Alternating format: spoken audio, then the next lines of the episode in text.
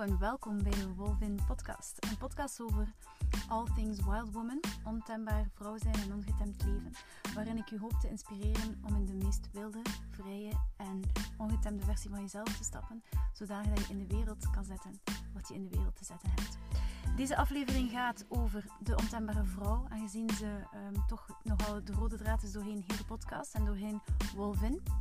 Leek het me goed om haar uh, is goed te schetsen. Dus wie of wat is de ontembare vrouw? En why you say should I care? Welkom bij aflevering 2 van de Wolvin podcast. Vandaag gaat het over de ontembare vrouw.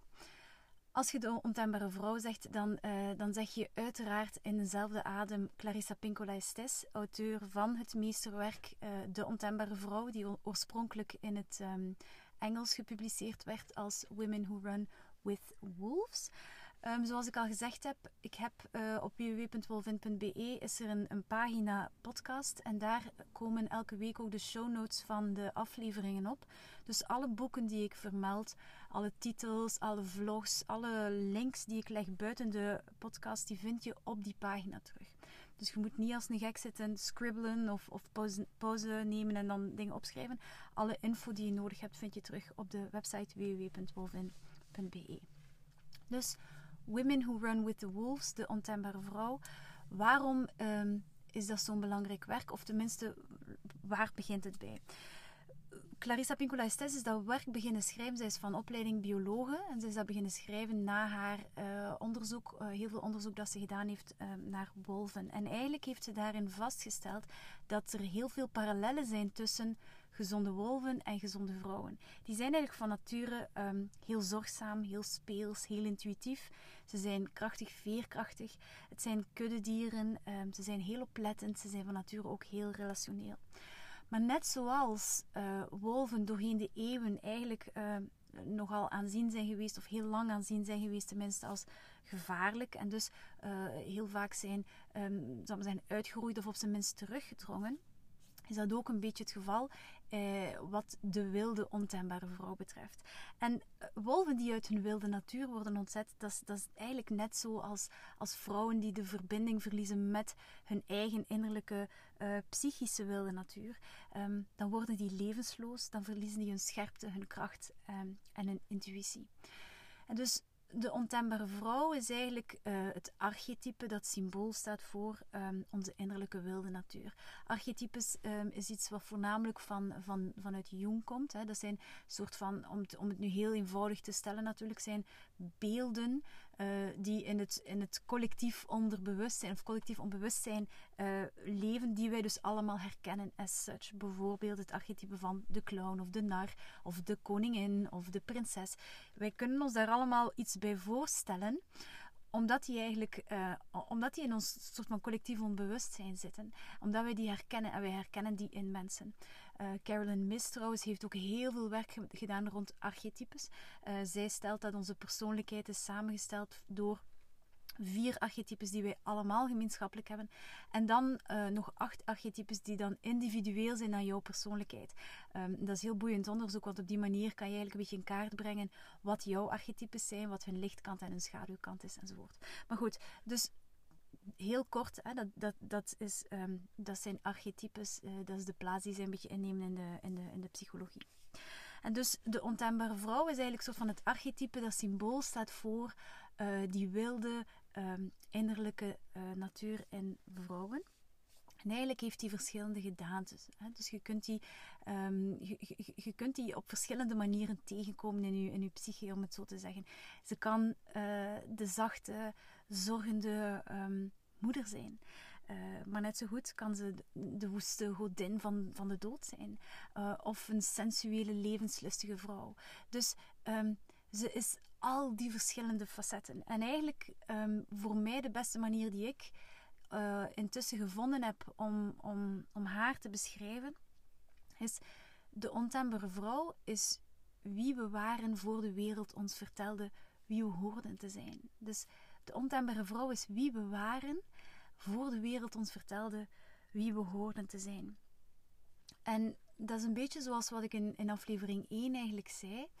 Dat op een zeker niveau gaan wij allemaal door diezelfde opnieuw archetypische tocht van uh, onszelf te verliezen. Ik heb ooit, ik denk dat in een podcast van Tara Bragg was, uh, waarin ze, ze iemand anders citeerde die zei: um, At the end of the day, we're all just drunkenly finding our way home. Dus heel het idee van, van uh, wat ik in de eerste aflevering vertelde, de metafoor van Wayne Dyer over um, de klok waar we geboren worden op 12 uur en dan eigenlijk eindigen op 6, om dan terug onze weg terug te vinden naar 12 uur. En dat is een beetje de archetypische tocht opnieuw waar we allemaal op zitten. Wij verliezen, met andere woorden, voor een stuk allemaal op, op een zeker niveau de connectie met onze innerlijke wilde natuur, met de ontembare vrouw, met de meest authentieke, krachtige um, versie van onszelf. Wij, wij, wij, wij trekken de wereld in, we vangen daar boodschappen op, uh, we krijgen daar boodschappen, we geven uh, um, zelfs zelfinterpretaties aan bepaalde dingen. En dat zorgt ervoor dat we eigenlijk, uh, en dat is vaak gewoon een beetje een stapsgewijs proces, maar dat we stilletjes aan onszelf een beetje beginnen te, te, te censureren of te modelleren naar wat dat wij dan binnenkrijgen als hoe we horen te zijn. En dat is uh, voor iedereen misschien een klein beetje afhankelijk uh, van de kleine cultuur van je eigen gezin.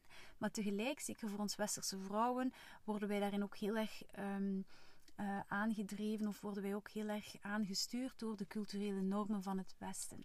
Ja?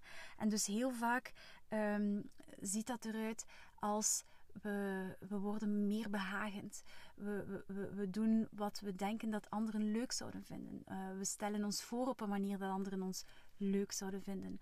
Um, uh, we zijn vriendelijker misschien. Of we, we gaan misschien onze mening een beetje, uh, een beetje minder scherp maken. We zijn wat minder luid. We zijn wat minder uitgesproken. We zijn, we, zijn heel flink vaak. Hè? Dat is ook heel, zijn heel typisch westers. Dat we dan heel flink worden. we worden goede werkers of verantwoordelijke, verantwoordelijke vrouwen um, enzovoort. En dus... Um, stukje als, als soort van vraag voor jezelf om te kunnen in kaart brengen van hoe, hoe ziet het er dan uit bij jou? is: um, wat zijn de situaties of wie zijn de personen in je leven waarbij dat je voelt dat je een beetje censureert? Dat je net niet alles zegt wat je eigenlijk zou willen zeggen, of dat je net niet um, bijvoorbeeld de kleren draagt die je eigenlijk zou willen dragen, of dat je, um, ja, dat je voelt van jezelf van ben mij hier een beetje, uh, ben hier een beetje een fletsere versie van mezelf aan het voorstellen. Dus dat is heel interessant. Opnieuw, wij doen dat, de meeste van ons doen dat uh, niet per se op alle vlakken. Hè. Uh, het is vaak zo hier en daar in ons leven, hè, maar voor sommigen gaat het wel heel ver en, en, en, en, en leiden ze een leven dat eigenlijk, um, dat eigenlijk heel ver afstaat van wie ze zijn in hun meest authentieke, uh, in hun meest authentieke zijn. Hè. Opnieuw om daar ook dan naar te verwijzen wat we in aflevering 1, of wat ik in aflevering 1 heb verteld, de, um, uh, het, het, verhaal van, van Glennon Doyle in haar boek, over de cheetah, excuseer, de cheetah en de, en de labrador. Hè? Dus een beetje dat, dat idee van waar word jij in je leven de labrador zo? En waarom? Wat zijn dan de ideeën dat jij onderweg bent beginnen geloven over hoe je moet zijn om aanvaard en geliefd te worden? En uh, hoe je beter niet te veel bent. En dat tweede stukje, hoe je beter niet te veel bent, dat is interessant. Um, dat zijn dus de dingen waarvan dat wij onderweg over onszelf zijn beginnen geloven dat die eigenlijk niet horen, dat die, uh, dat die niet waardevol zijn, of dat we ons daarover moeten schamen, dat we daardoor niet geliefd kunnen worden. En we, we beginnen die dan, hè, in, in heel die archetypische tocht opnieuw, stilletjes aan weg te moffelen. Ja, we proberen die zo wat weg te steken. We proberen die niet te veel te tonen aan de buitenwereld. Dat is wat we in, in Jungiaanse termen eigenlijk onze schaduw zouden noemen. Dat zijn alle aspecten van onszelf die we, die we daarin beginnen te zetten waarvan we denken, die, dat is niet oké aan mij. Dat mogen de mensen best niet te veel, um, best niet te veel zien. Het is eigenlijk wat uh, Carolyn Miss uh, zou zeggen, het zijn de stukken van jezelf dat je niet per se meeneemt op je eerste date. Hè. Het, zijn, um, het zijn, hoe moet ik het zeggen? Ja, opnieuw, het is uw schaduw. Het is, het is het stuk van jezelf dat je eigenlijk liever wat zou wegsteken, dat je, dat je liever niet te veel toont aan de wereld, um, omdat je bang bent dat je daardoor niet meer aanvaard zult worden, dat je uit de tribe zou worden gezet, uh, dat, dat, dat, dat je daardoor geen liefde meer zou krijgen. Voor de moeders onder ons bijvoorbeeld, het is uw kwaadheid en zelfs uw haat ten opzichte van uw kinderen in bepaalde momenten. Het is dat moment waarop dat je totaal over, over, overmand wordt door eigenlijk die, die, die, ja, die hele diepe kwaadheid of die woede. Hè? Um, uh, voor voor, voor, voor anderen onder ons is bijvoorbeeld dat stuk in jou die eigenlijk niet wil meedraaien in de malle molen van corporate life. Het zijn uw seksuele verlangens. Het is ook uw honger. Uh, zeker uw honger. Tegenwoordig in onze maatschappij zijn we zo bezig met het politiek correct maken van onze honger. We mogen alleen maar zin hebben in dingen waarvan we denken dat ze dan gezond zijn. En we mogen niet te veel honger hebben. Hoeveel vrouwen um, ontmoet ik niet in mijn praktijk die me al gezegd hebben: Maar als ik mij zou laten gaan, ik heb zoveel honger dat is een stukje die wij in onze schaduw steken. Onze honger. Soms hebben we veel honger. En bijvoorbeeld een gezonde wolvin die zal niet zijn: Oeh, ik ga niet zoveel eten, want dat is te veel, dat is niet oké, dat is raar. Er is wel iets mis met mij waarschijnlijk dat ik zoveel honger heb of dat ik zoveel zin heb. Of er zal wel iets mis zijn met mij dat ik geen zin heb in, in thee, maar wel in koffie. Hè? Dus het zijn, het zijn al die dingen die wij proberen in onze, zal zijn, die wij in onze schaduw beginnen weg te moffelen. Um, eigenlijk is dat het, koninkrijk van de ontembare vrouw. En dus uh, je zult zien, heel vaak in, in het boek komen er, uh, het boek werkt op basis van sprookjes en mythes die dan worden geanalyseerd. En daarmee wordt dan heel het archetype van de ontembare vrouw um, zal opgebouwd. In die sprookjes uh, en die mythes ga je zien dat de, de ontembare vrouw heel vaak het symbool is, gesymboliseerd wordt als een heks die in het diepe donkere woud woont. Dus met andere woorden, de ontembare vrouw is vaak zij die soort van de, de, de beschermvrouw is van heel onze schaduw. Um, het is ook in grote lijnen wat ik in mijn boek Envie uh, noem. Ik heb een boek geschreven, Envie, voornamelijk over eetstoornissen. Maar het gaat voor een groot stuk, als je het, als je het een beetje meer naar een macroniveau wilt tillen, over luisteren naar je verlangens. Owning your desire. Durf willen wat je wil. Durf luisteren naar je honger. Durf luisteren naar je goesting. Durf luisteren naar je verlangen om te rusten. Of je verlangen om te bewegen. Of, of whatever. Um, en daarom in mijn boek Envie, het is gesplitst, het is en vie, als een soort van, um, als een woordspeling op het idee dat het is via jouw verlangen, via je envie, dat je terug de weg naar het leven gaat vinden. Dat je terug de weg naar jouw, um, dat zeggen, meest wilde en uitbundige en krachtige leven gaat vinden. Maar dat vergt dat je durft je schaduw aankijken. Dat je durft het woud intrekken en uh, de heks uh, te gaan ontmoeten die daar um, op jou zit te wachten.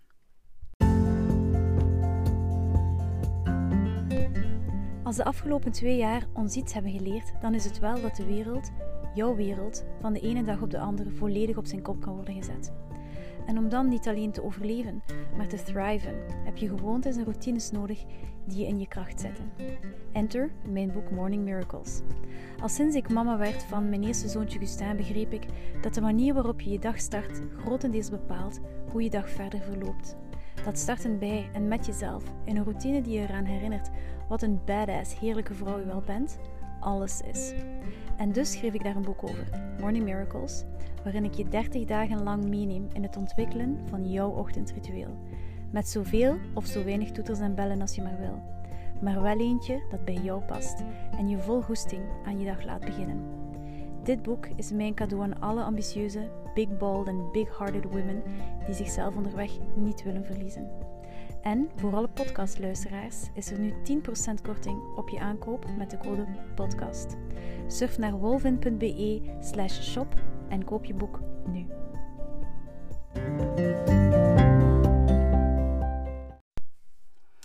En dus zo splitsen we ons eigenlijk op in twee stukken. Eén stuk die onze lichtkant is, de stukken van onszelf waar we trots op zijn, waar we graag in de wereld zetten, die we meenemen op onze eerste date, waarvan we denken die zijn goed, die, uh, die zorgen ervoor dat ik aanvaard ben, dat ik oké ben, dat ik bij de kudde hoor, dat ik, uh, dat ik oké ben. En dan het andere stuk uh, is onze schaduwkant.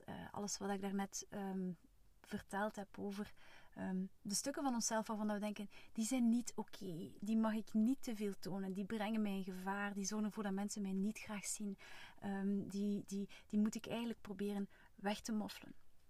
En die splitsing is eigenlijk um, heel het probleem. Um, als je kijkt naar de origine van, um, van, van helen, hè, van herstellen, helen, daarin zit heel worden. Hè. Vandaar ook tegenwoordig in alles wat dat, ja, wat dat genezingstrajecten zijn, begeleidingstrajecten zijn, dan alles wat de zorgsector is, wordt steeds meer nadruk gelegd op het holistisch model.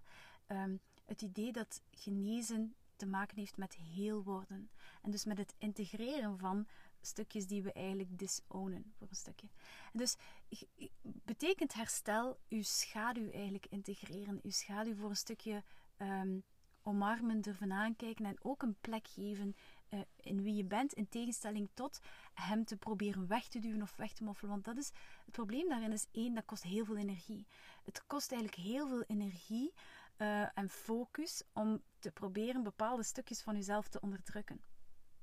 Um, het maakt je ook heel wankel, omdat je inderdaad, uh, omdat, je, omdat je maar zoveel procent van jezelf mocht tonen. Dus, dus daarom ook dat van zodra je begint te herstellen, dat het allemaal wat meer heel wordt, dat je veel krachtiger bent, omdat je ook veel meer energie hebt. Dus, en hoe ziet dat er dan uit hè, als je je schaduw uh, terug eigenlijk integreert? Dat wil niet zeggen dat je schaduw, zal maar zeggen, um, volle bak honderd de vrije loop laat. Hè. In het voorbeeld van de moeder en haar kwaadheid, of de kwaadheid die we allemaal ervaren als moeder en zelf de woede. Dat betekent niet dat je ongeremd zomaar je woede de hele tijd op je kinderen laat, af, ehm, laat, laat, laat afkomen. Maar het betekent wel uh, dat je je schaduw gaat ontmoeten. En dat is uh, wat ik daarnet ook al zei, heel het verhaal van um, het bos intrekken. Die, uh, die, die archetypisch, het symbool is uiteraard voor uw innerlijke wereld afzakken in, uh, in uw innerlijke wereld. En daar, um, en daar de, de, de heks te gaan ontmoeten. En om daar een voorbeeld van te geven, of tenminste om dat nog wat beter te illustreren, in de Ontembare Vrouw heb je het verhaal van Vasilisa en Baba Yaga. Vasilisa is een, um, een, een, een, meisje die bij haar stiefmoeder woont, met haar uh, twee stiefzussen. Ook daar weer een heel bekend uh, een, een heel bekend patronenverhaal. De stiefzussen en de stiefmama behandelen haar heel slecht. En ze sturen naar het woud in, naar Baba Yaga. daar moesten allerlei um, crazy, onmogelijke opdrachten gaan, um, gaan verwezenlijken voor Baba Yaga. Wat vooral belangrijk is daarin, is de attitude die Vasilisa aanneemt ten aanzien van de heks. Hè. Dus die heks, zoals ik daarnet al zei, die staat dus symbool voor uh, uw schaduwkant, voor de ontembare vrouw. En als je en, en Vasilisa in dat verhaal, um, die gedraagt zich uh, nederig en respectvol ten aanzien van de uh, ontembare vrouw. Ze doet wat er van haar gevraagd wordt. Um, ze neemt de opdrachten aan en ze doet wat ze kan, uh, zo kwaad en zo, zo goed en zo kwaad als ze kan. Er zijn andere sprookjes waarin hetzelfde thema aan bod komt, maar waarin hè, de heldin een heel andere houding aanneemt ten opzichte van de heks. Hè. Je hebt, of je hebt zelfs sprookjes waarin dat je de twee hebt, waarin dat je de ene hebt die een beetje de houding van Vasilisa aanneemt, die uh, respectvol en, en, en, en open en nederig um, in contact treedt met haar schaduw. En dan heb je een andere die zegt, well, ik ga dat niet doen en wat denkt u wel en ik ben een prinses en moet mij zo niet behandelen enzovoort. Uiteraard. Uh, zal je dus zien, hè, bijvoorbeeld in het verhaal van Vasilisa, die de juiste houding aanneemt ten opzichte van de heks, um, dat, op, dat uh, na al haar uh, vroeten en werken, die heks eigenlijk een ongelooflijke krachtige bondgenoot wordt voor Vasilisa in haar, wat ik dan tussen aanhalingstekens, in haar oppervlakte leven um, zou noemen. Ja? Wat er dus heel concreet gebeurt in het verhaal van Vasilisa en Baba Yaga is, ze krijgt een, um, een schedel mee die, uh, met, met licht in. En met, die, met dat vuur kan ze dan haar, uh, haar stiefmoeder en haar stiefzussen verbranden. Hè. Dus dat, dat, betekent dat ze door de ontmoeting, en dat is heel belangrijk, door die ontmoeting met de ontembare vrouw, met de schaduwkant van haarzelf, door die op een heel nederige en op een heel respectvolle manier te gaan ontmoeten, te gaan luisteren naar wat er van haar wordt gevraagd en zonder dat in vraag te stellen, te doen wat er van haar wordt gevraagd, wordt die heks, wordt die ontembare vrouw, wordt die schaduwkant een ongelooflijke bondgenoot die haar veel, veel, veel krachtiger maakt in, haar, in de echte wereld. En dat is de essentie van ook waarom dat ik uh, heel dat werk met de ontembare vrouw zo belangrijk vind. Omdat, ja, het is, en dat is de reden waarom we er vaak weg van blijven, intuïtief ook. het, het, het, het, het zijn onze schaduwkanten. Het is vaak dat stuk van ons waar we bang van zijn om naar te kijken, waar we bang van zijn om, om mee aan de slag te gaan. Die, die daar zit. Het is echt het diepe donkere woud intrekken en, en, en die vieze heks met haar puisten gaan ontmoeten. Maar als je dat kan doen met een juiste houding, met de nodige nederigheid, met het, met met nodige respect en gewoon doen wat er van jou wordt gevraagd, dan, dan, dan, wordt, uh, dan wordt die ontembare vrouw zo'n zo'n kracht. Dan word je daarmee zoveel malen sterker en zoveel malen um, impactvoller in de wereld um, dan als je het niet had gedaan of als je dat werk niet zou doen. En, en dat brengt ons dan eigenlijk bij heel het verhaal van wat, wat ze opnieuw in Jungiaanse termen dan initiatie zouden noemen. Om initiatie uh, beter uit te leggen, ga ik nog een verhaal uit de ontembare vrouw um, aangrijpen. En, en stiekem hoop ik dat je door die kleine, korte verhaaltjes dat ik aanbreng, dat je eigenlijk wel geprikkeld wordt om het boek zelf te gaan lezen. Want uh, het is natuurlijk nog zoveel keer uh, dieper en rijker dan wat ik hier in het kort um, zou schetsen. Maar dus een ander verhaal uit uh, De Ontembare Vrouw is het verhaal van Blauwbaard. En Blauwbaard, uh, ook opnieuw, ik, ik simplifieer het heel erg, maar Blauwbaard, het verhaal van Blauwbaard is, en, en eigenlijk, ik denk dat Clarissa Pinkola mij eigenlijk niet zo'n goede, uh, niet goede ambassadeur zou vinden van haar boek, omdat zij net zoveel, omdat het, het, schoonheid aan die sprookjes natuurlijk is de storytelling er rond, die kleine details in, in het sprookje en zo. Als je, ik heb een aantal keer zo online cursussen en zo met haar gedaan. De manier waarop dat zij verhalen vertelt is gewoon, dat is gewoon heerlijk. Hè? Ik, heb daar, ik heb daar niks tegen. Ik ben het op een zeer westerse, super efficiënte manier aan het samenvatten, maar eigenlijk ook doordat er heel veel details verloren gaan, ja, gaat er ook wel wat sappigheid aan het verhaal verloren. Maar goed, het verhaal van Blauwbaard is eigenlijk het verhaal van um, een, een, een moeder met, uh, met um, een heel hoop dochters. Ik vraag me niet hoeveel, hè, dus, maar een heel hoop dochters. En dan komt er op een gegeven moment uh, een, uh, een prins naar het, naar het kasteel um, met een blauwbaard. En die heet Blauwbaard en die maakt, die maakt de meisjes het hof. En um, ja, al die meisjes in het begin zeggen, tja, dat is toch precies wel wat raar. Hè? Die heeft zo'n beetje een blauwe baard. Een beetje raar. Maar hè, die een die doet zijn best. En die, die doet allerlei dingen om die vrouwen heel erg te verwennen. En hij neemt dan heel de familie mee op een picknick. En, en hij doet ongelooflijk zijn best om ze um, in de verleiding eigenlijk te brengen. En op een bepaald moment uh, vraagt hij dan de jongste dochter ten huwelijk. En de jongste dochter die aanvaardt het huwelijk. En die zegt, ja, oh ja, heeft wel een beetje een blauwe baard, maar bon, het is toch een lieve man. Hè? Hij heeft toch veel gedaan voor ons en zo. Dat is belangrijk. Opnieuw, ze zegt waarschijnlijk niet zo, maar dat is mijn vertaling ervan. Daar komt het op neer. Dat is haar redenering van, hmm, er is iets raar, maar het is wel een hele lieve dus. En dus ze trouwt met Blauwbaard, het is een groot feest. En dan gaan ze terug naar zijn kasteel. In zijn kasteel ook wordt ze heel erg verwend enzovoort. En op een bepaald moment moet uh, Blauwbaard weg. Uh, die moet ergens naartoe. En die zegt: Kijk, je mocht in alle uh, kamers van het kasteel, uitgenomen dat ene kleine sleutelke, die kamer mocht je niet open doen. Ja, uiteraard, hè, na een paar dagen zegt die jongste dochter: Ja, ik word nu toch wel vrij benieuwd wat er in dat klein kamertje zit.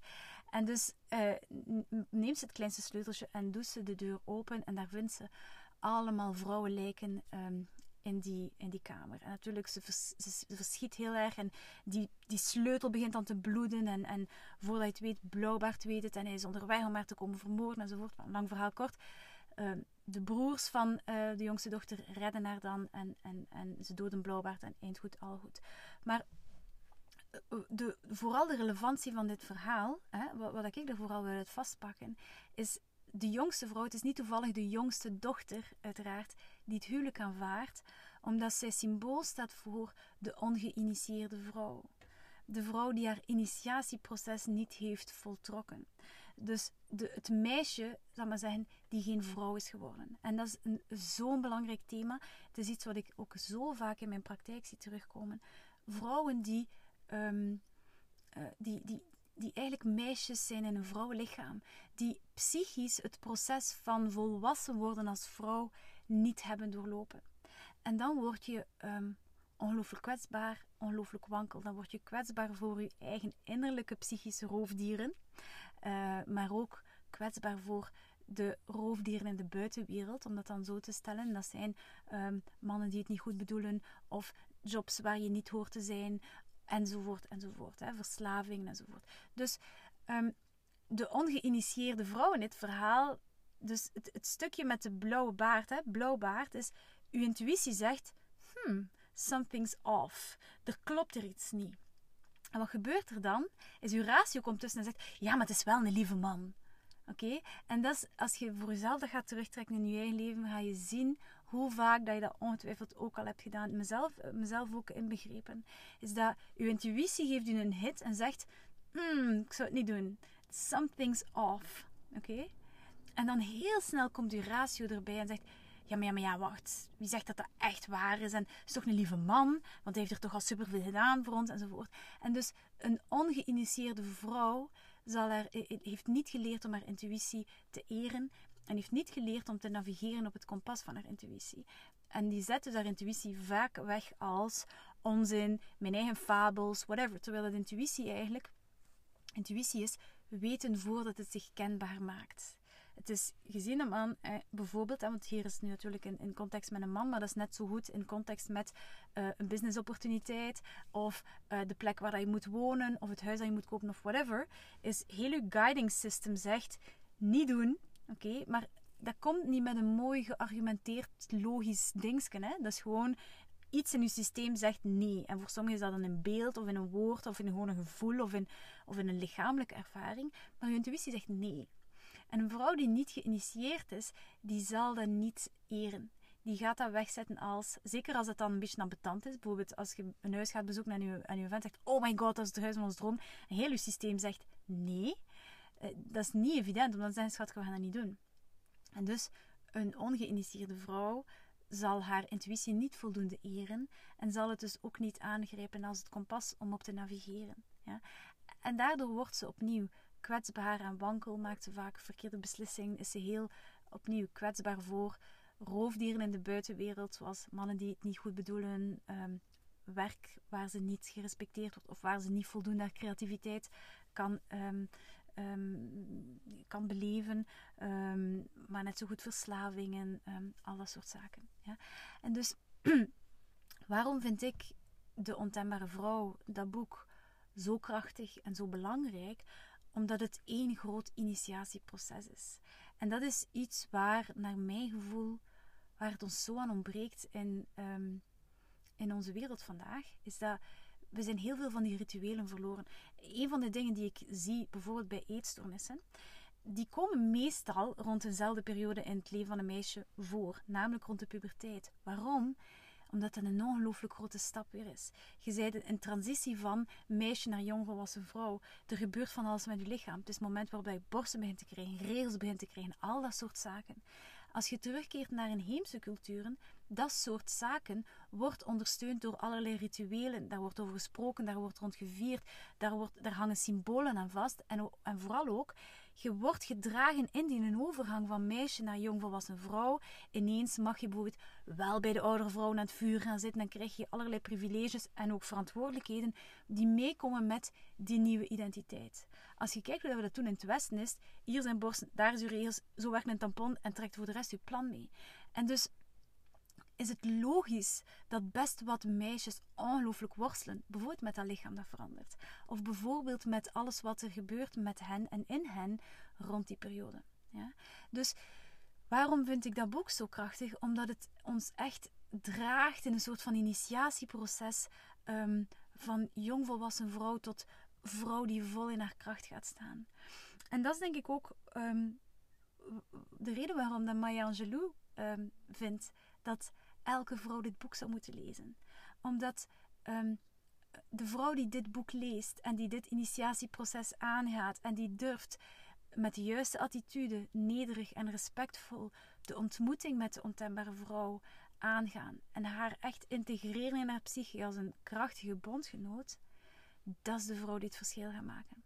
Dat is de vrouw die zich niet laat stoppen door de mening van een ander of door wat anderen dan vinden of door het feit dat ze misschien te luid is of te veel of te, te, te whatever. En, en het is dat soort vrouw natuurlijk dat wij nodig hebben nu. Dat is wat ik hoop met Wolvin te kunnen doen, is vrouwen um, te inspireren en aan te moedigen om veel meer in die, in, in, in, in die versie van zichzelf te gaan stappen. Om de ontembare vrouwen zichzelf te gaan ontmoeten. Om nederig en respectvol te luisteren naar wat die van hen vraagt. Zonder dat dan in vraag te stellen. En gewoon door dat te doen. En als we dat met z'n allen gaan doen, we're gonna change the world. Zoals ik in de aflevering 1 zei, onze wereld heeft echt, echt, echt vrouwen in hun kracht nodig. Niet ongeïnitieerde meisjes in vrouwenlichamen, maar big bald, big hearted women die het verschil maken. En dit boek, De Ontembare Vrouw, en hopelijk ook de podcast en alles wat daarin volgt, de ontmoetingen met allerlei andere ongetemde vrouwen, ehm, kan daarin een belangrijke leidraad zijn, of op zijn minst een inspiratiebron, om steeds weer die tocht naar binnen, die tocht in het bos, de ontmoeting met die ontembare vrouw aan te gaan.